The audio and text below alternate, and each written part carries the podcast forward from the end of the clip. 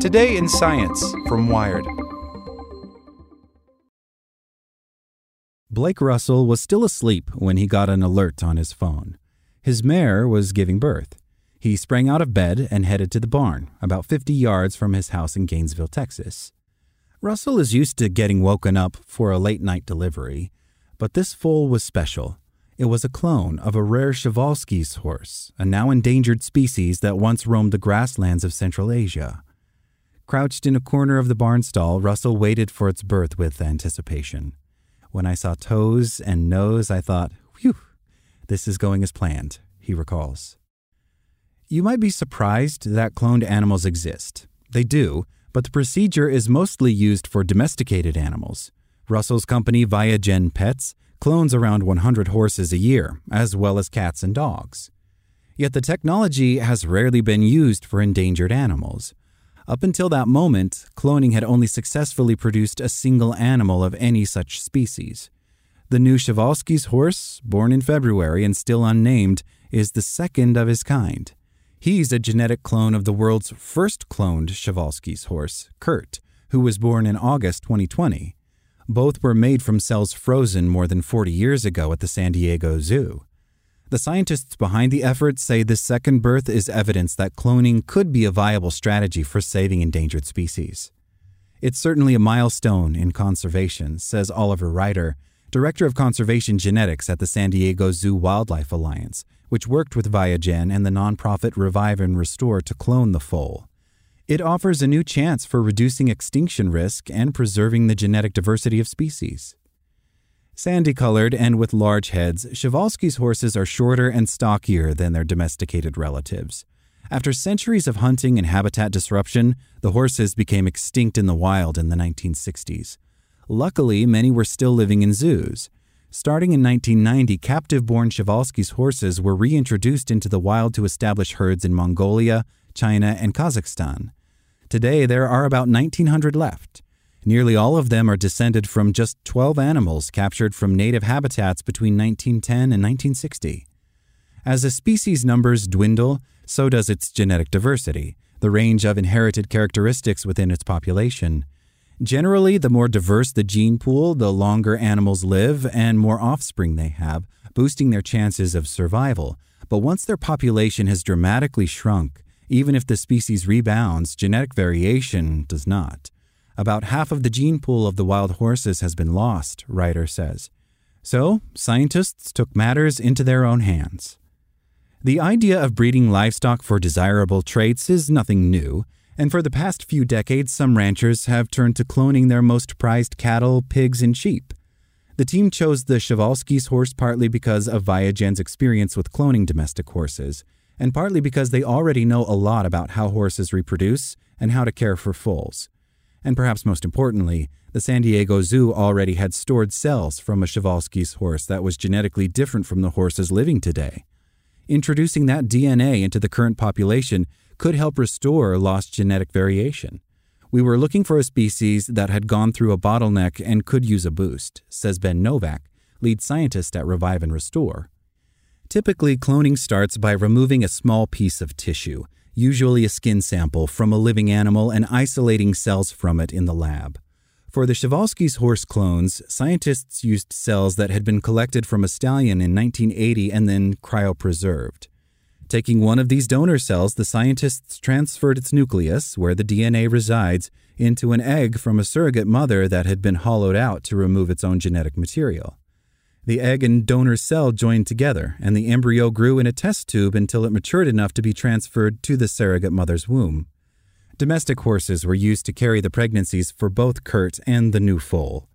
None of the animal's genes changed in the process, so the resulting foal is the identical twin of the original horse, just born at a later time.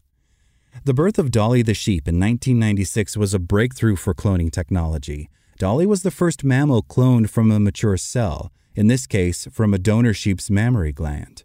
Previously, cloned animals had only been produced using cells from embryos, but this was a big limitation because it required knowing which animals you'd want to clone and obtaining embryos from them in advance.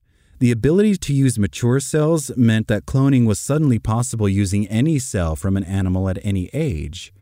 It also opened up the possibility of cloning as a way to preserve endangered species. Collecting embryos from endangered species could waste precious genetic material if the cloning attempt failed. Collecting mature cells, which are available throughout an animal's lifetime, is much less risky. And cloning has a notoriously low success rate. Most cloned embryos never result in live births.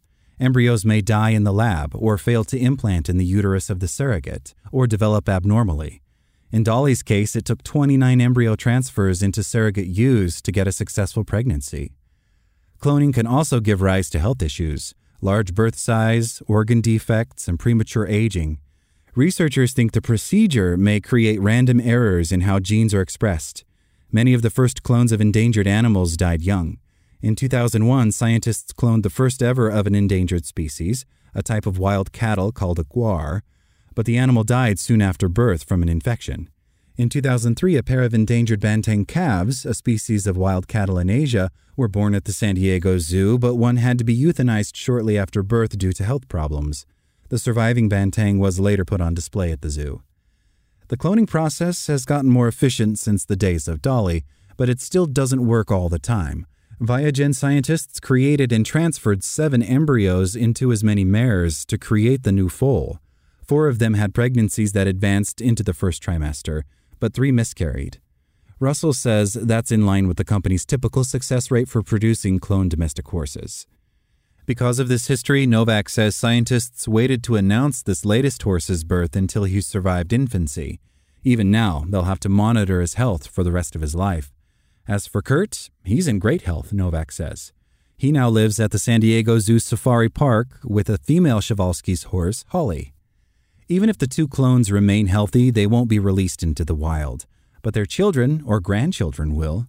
Novak says they will become breeding stallions when they reach maturity at age three or four. Their purpose in life is to breed as much as possible, so we want them to live as long as possible, he says. The team also plans to continue cloning more Przewalski's horses. Not every endangered species is suitable for cloning. The technology relies on having cell samples from animals, which aren't always easy to obtain. And to take it a step further, the lack of a complete genome is one of the reasons why efforts aimed at the de extinction of long ago animals like the woolly mammoth aren't using cloning, but instead aiming to edit the DNA of a related species, like the Asian elephant, to create a hybrid.